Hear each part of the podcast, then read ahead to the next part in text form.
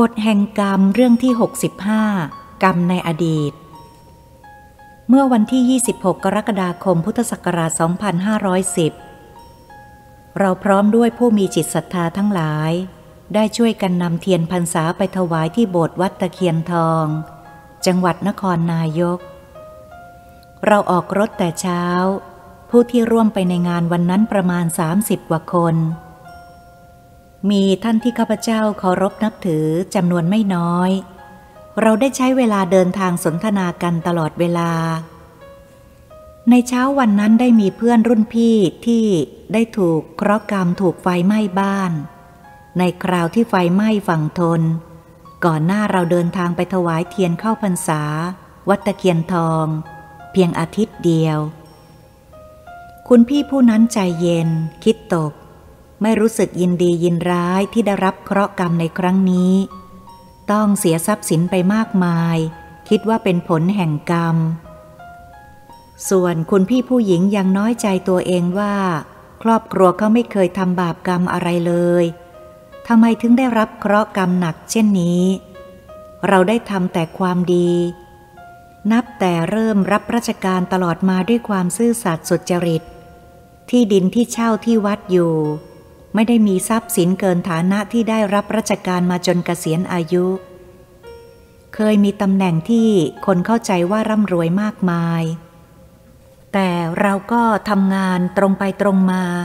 จึงได้แต่สบายใจ เราทำงานด้วยจิตใจเป็นธรรม มีความสุจริตไม่เคยมีชื่อเสียงในทางไม่ดี มีประวัติขาวสะอาด เป็นที่ภูมิใจแม้ไม่ร่ำรวย ก็สร้างความสบายใจให้แก่ตนเอง พวกเราต่างก็ช่วยกันชี้ให้เห็นกรรมเป็นของมีแน่นอน และย่อมให้ผลแตกต่างกันตามแต่กรรมนั้นจะเป็นอย่างไร แต่แล้วก็มีท่านผู้มีใจศรัทธาผู้หนึ่ง ได้เล่าเป็นนิทานคล้ายเป็นวรรณคดีจีน เมื่อข้าพเจ้าได้ยินได้ฟังก็รู้สึกว่าเป็นคติ แม้จะเป็นนิทาน บรมโบราณของจีน ก็เป็นเรื่องที่น่าคิดน่ารู้ จึงได้ถ่ายทอดมาเล่าสู่กันฟัง เมื่อครั้งโบราณ มีสามีภรรยาคู่หนึ่ง สามีเป็นคนใจบุญประกอบแต่การกุศล มีเงินเท่าใดก็สร้างแต่การกุศล ภรรยาก็ห้ามว่าอย่าทำบุญมากนักเลย ที่สุดก็ยากจนลง สามีจึงบอกภรรยาว่า บัดนี้เราก็ยากจนลงแล้ว ไม่อยากให้เจ้าได้รับความลำบากกับเรา เพราะเจ้ายังสาวยังสวย ยังมีความแข็งแรงพอที่จะทำงานให้เขาได้ เราจะนำเจ้าไปขายเป็นคนใช้เขา ดีกว่าจะอยู่กับเราเผื่อเจ้าจะได้อยู่ดีกินดีมีความสุขสบาย เจ้าอยู่กับเรานั้นไม่มีความสบาย มีแต่ความลำบากจนตาย ทั้งเราก็จะนำเงินที่ขายเจ้าไปทำบุญสร้างกุศล เพื่อเกิดใหม่เราจะได้มีความสุขสบายด้วยกัน ส่วนภรรยาเมื่อได้ยินสามีพูดเช่นนั้นก็ร้องไห้ ไม่ยอมไปขายตัว จะยากจนก็จะยอมอยู่ด้วยกันจนกว่าจะตายจากกัน สามีเห็นกิริยาและได้ยินเช่นนั้นก็สงสาร แต่ต้องทำเป็นโกรธตัดพ้อว่า เจ้าเป็นภรยาจะต้องเคารพ และมีความกตัญญูต่อเราผู้เป็นสามี หากสามีประสงค์อย่างไรก็ต้องปฏิบัติตาม ไม่มีทางเลือกหรือคัดค้าน จึงจะเป็นภรรยาที่ดี เราขายเจ้าเมื่อได้เงินแล้ว เราก็มิได้ไปหาความสุขอย่างไร เราจะเอาเงินที่ขายเจ้าได้ไปทำบุญต่อไป ภรรยาอ้อนวอนว่า ท่านจะนำข้าพเจ้าไปขายตกเป็นทาสข้าพเจ้าก็จะไม่ว่าท่าน จะยอมให้ท่านขาย แต่ขอให้นำเงินมาใช้บำรุงความสุข อย่านำไปทำบุญเลย บุญไม่เคยช่วยเราให้ได้ดีเลย แต่สามีไม่ได้เชื่อฟังคำภรรยา เมื่อได้นำภรรยาไปขายให้เป็นคนรับใช้ของภรรยาท่านเศรษฐีผู้หนึ่ง ได้เงินมาจึงนำมาทำบุญสร้างกุศลต่อไป โดยไม่ได้คิดถึงความสุขส่วนตัว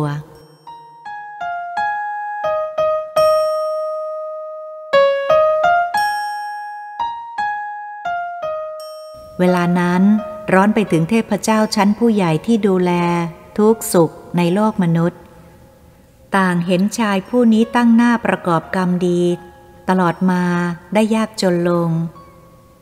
และต้องเอาภรยาไปขายเป็นทาส เมื่อได้เงินมาก็นำเงินมาทำบุญสร้างกุศล ต้องยากจนลงอีก จึงประชุมเทพเจ้าทั้งหลาย เมื่อได้พูดถึงเหตุใดชายผู้นี้ มีใจบุญสร้างแต่กุศลทำไมได้รับความทุกข์ยากจนเช่นนี้ทำไมเทพเจ้าผู้คอยช่วยเหลือมนุษย์ที่ประกอบคุณความดี ไม่ช่วยให้ชายผู้นี้ได้รับความสุข เมื่อเข้าประชุมเทพเจ้าก็สั่งให้เปิดบัญชีดู กรรมใดจึงทำให้ชายผู้นี้ได้รับความทุกข์ยาก เมื่อเปิดบัญชีเทพยดาผู้น้อยผู้รักษาบัญชีจึงบอกว่า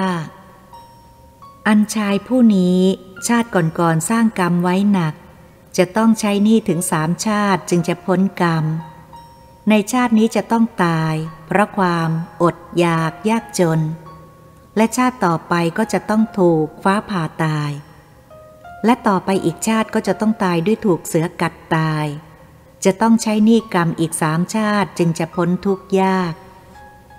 เทพเจ้าชั้นผู้ใหญ่ได้พิจารณาเห็นว่ากรรมของชายผู้นี้หนัก ต้องใช้หนี้กรรมต่อไปถึงสามชาติจึงจะพ้นกรรม ทั้งมองเห็นว่าในชาตินี้ชายผู้นี้จะตั้งหน้าตั้งตาสร้างแต่กรรมดี มิได้สนใจในความสุขส่วนตัว ต้องทนทุกข์ทรมานเมื่อชีวิตอยู่ในโลกมนุษย์ ก็เกิดความเมตตาสงสาร คิดว่าสมควรที่จะพิจารณาลดโทษให้เพื่อสนองในการสร้างกรรมดีตลอดมา ตกลงเทพเจ้าชั้นผู้ใหญ่ก็ประชุมตกลงกัน ให้กรรมที่จะต้องรับทุกทรมานถึงสามชาตินั้น ให้รวมมารับกรรมเพียงชาติเดียวในชาตินี้ ต่อไป ก็ให้กรรมดีตามสนอง ตกลงพร้อมกันแล้วก็สั่งให้เทพเจ้าผู้ดูแลทุกสุขในโลกมนุษย์ จัดการไปตามเทวบัญชาที่ได้ตกลงกันตามความเห็นของพวกเทพเจ้าชั้นผู้ใหญ่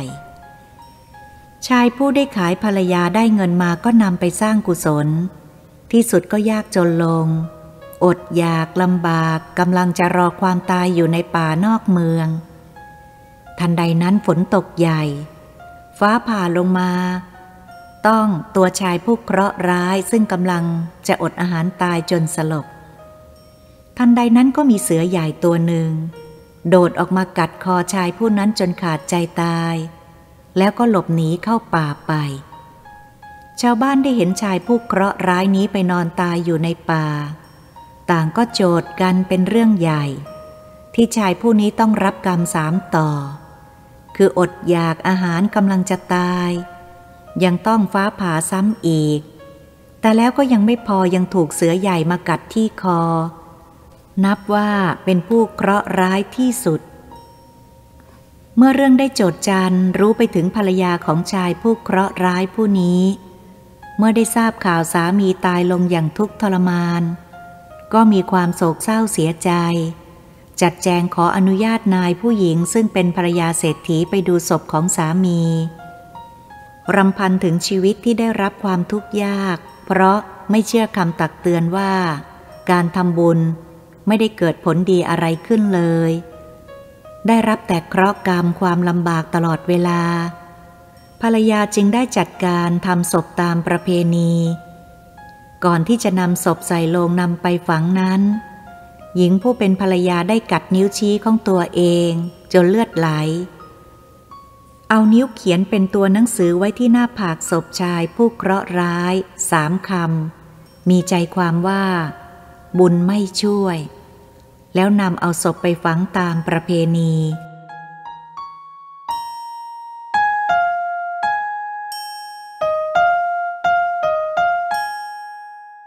ต่อมาพระเจ้าแผ่นดินได้เกิดทารกซึ่งเป็นรัชทายาทกับพระมเหสี เด็กคลอดออกมาเป็นชาย บนหน้าผากมีตัวอักษรอยู่สามคำว่า บุญไม่ช่วย นับแต่ทารกได้คลอดออกมาก็เอาแต่ร้องไห้ตลอดเวลา ไม่มีใครสามารถจะทำให้หยุดร้องได้ทำให้พระเจ้าแผ่นดินมีความร้อนพระทัยมาก จึงปิดประกาศ และตีค้องร้องเปล่าไปตามที่ต่างๆว่า ถ้าใครสามารถจะทำให้ทารกหยุดร้องไห้ได้ จะขออะไรก็ให้ทุกอย่างไม่ขัดข้อง ทั้งบอกลักษณะทารกมีตัวอักษรสามคำอยู่ที่หน้าผากด้วย หญิงผู้เป็นภรรยาเก่าของชายผู้เคราะห์ร้าย เมื่อได้ทราบเรื่องการเป่าร้อง และประกาศหาผู้ที่จะทำให้รัชทายาทหยุดร้องไห้ และลักษณะของทารกที่จะเป็นเจ้าชายผู้สูงศักดิ์ต่อไป มีตัวอักษรบนหน้าผาก ก็นึกรู้ว่าสามีของตนได้มาเกิด จะเป็นผู้สูงศักดิ์ต่อไป ก็รับอาสาว่าจะเป็นผู้สามารถจัดการให้ทารกผู้สูงศักดิ์หายโรคร้องไห้ไม่หยุดได้ พระเจ้าแผ่นดินและพระมเหสีทรงมีความยินดี ที่มีคนรับอาสาเช่นนั้น จึงได้นำทารกซึ่งกำลังร้องไห้ มาให้หญิงผู้เป็นภรยาของชายผู้เคราะห์ร้ายนั้นรักษา ทันใดนั้น เมื่อเห็นอักษรบนหน้าผาก ก็แน่ใจได้ว่าสามีของนางได้มาเกิดเป็นเจ้าชายผู้สูงศักดิ์แล้ว จึงอธิษฐานแล้วเอามือลูบตัวหนังสือที่หน้าผากเจ้าทารกพลางพูดว่า บัดนี้บุญได้สนองท่านแล้ว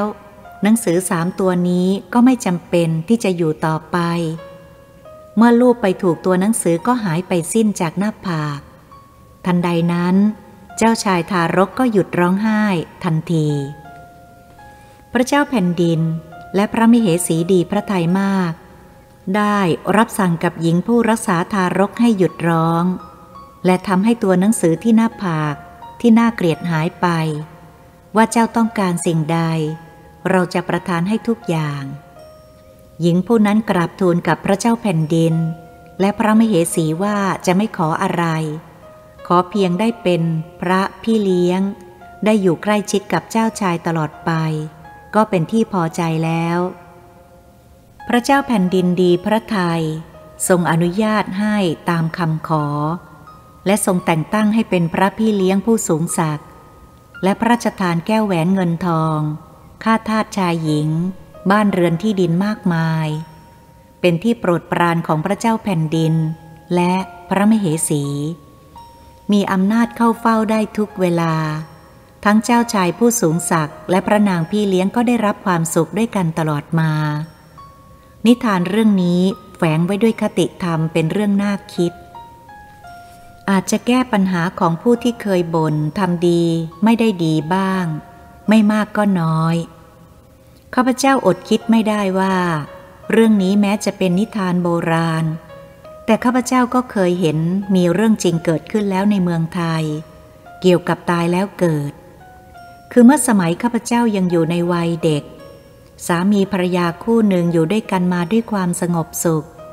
ต่อมาภรรยาตั้งท้อง เมื่อครบกำหนดก็คลอดลูกออกมาเป็นผู้ชาย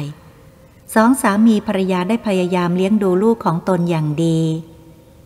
แต่พออายุได้เพียงสามเดือนก็ตาย เป็นที่เศร้าโศกของสามีภรรยายิ่งนัก ต่อมาภรรยาก็ได้ตั้งท้องอีก พอครบกำหนดก็คลอดมาเป็นชาย และอยู่ได้เพียงสามเดือนก็ตาย ต่อมาก็ตั้งท้องเช่นเดียวกัน และอยู่ได้สามเดือนก็ตาย ฝ่ายสามีรู้สึกโกรธแค้นมากที่มาหลอกลวงให้ท้อง แล้วให้เลี้ยงสามเดือน พอเด็กคนที่สามก่อนจะใส่หม้อไปฝัง จึงเอาสันมีด อิโต้สับตรงหัวแม่มือซ้าย ให้มันเป็นเครื่องหมายว่า มันจะเกิดมาอีกไหม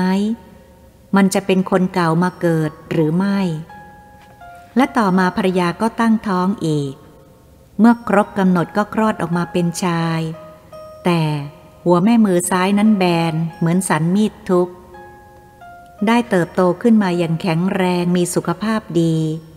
พวกเด็กรุ่นเดียวกันในสมัยนั้นเรียกเด็กคนนี้ว่า ไอ้แบน จะมีชื่อจริงอย่างไรก็จำไม่ได้ เข้าใจว่าปัจจุบันนี้ยังคงมีชีวิตอยู่ นี่ก็เป็นเรื่องที่เกิดขึ้นแล้ว เมื่อสมัยข้าพเจ้ายังเด็กๆ วันนั้นเราได้รับความสนุกสนานที่ได้แลกเปลี่ยนการสนทนากันตลอดเวลา แม้ฝนจะเทลงมาบ้าง ก็ไม่เป็นอุปสรรคในการร่วมทำบุญกุศล ถวายเทียนเข้าพรรษาในวันนั้น เรากลับถึงบ้านด้วยความสบายใจ ที่เกิดประโยชน์ทางใจ และท่านผู้นี้กับท่านที่เคยสร้างวิหารหลวงพ่อสุริยมุนี ที่สถานีรถไฟพระนครศรีอยุธยา เป็นคนเดียวกัน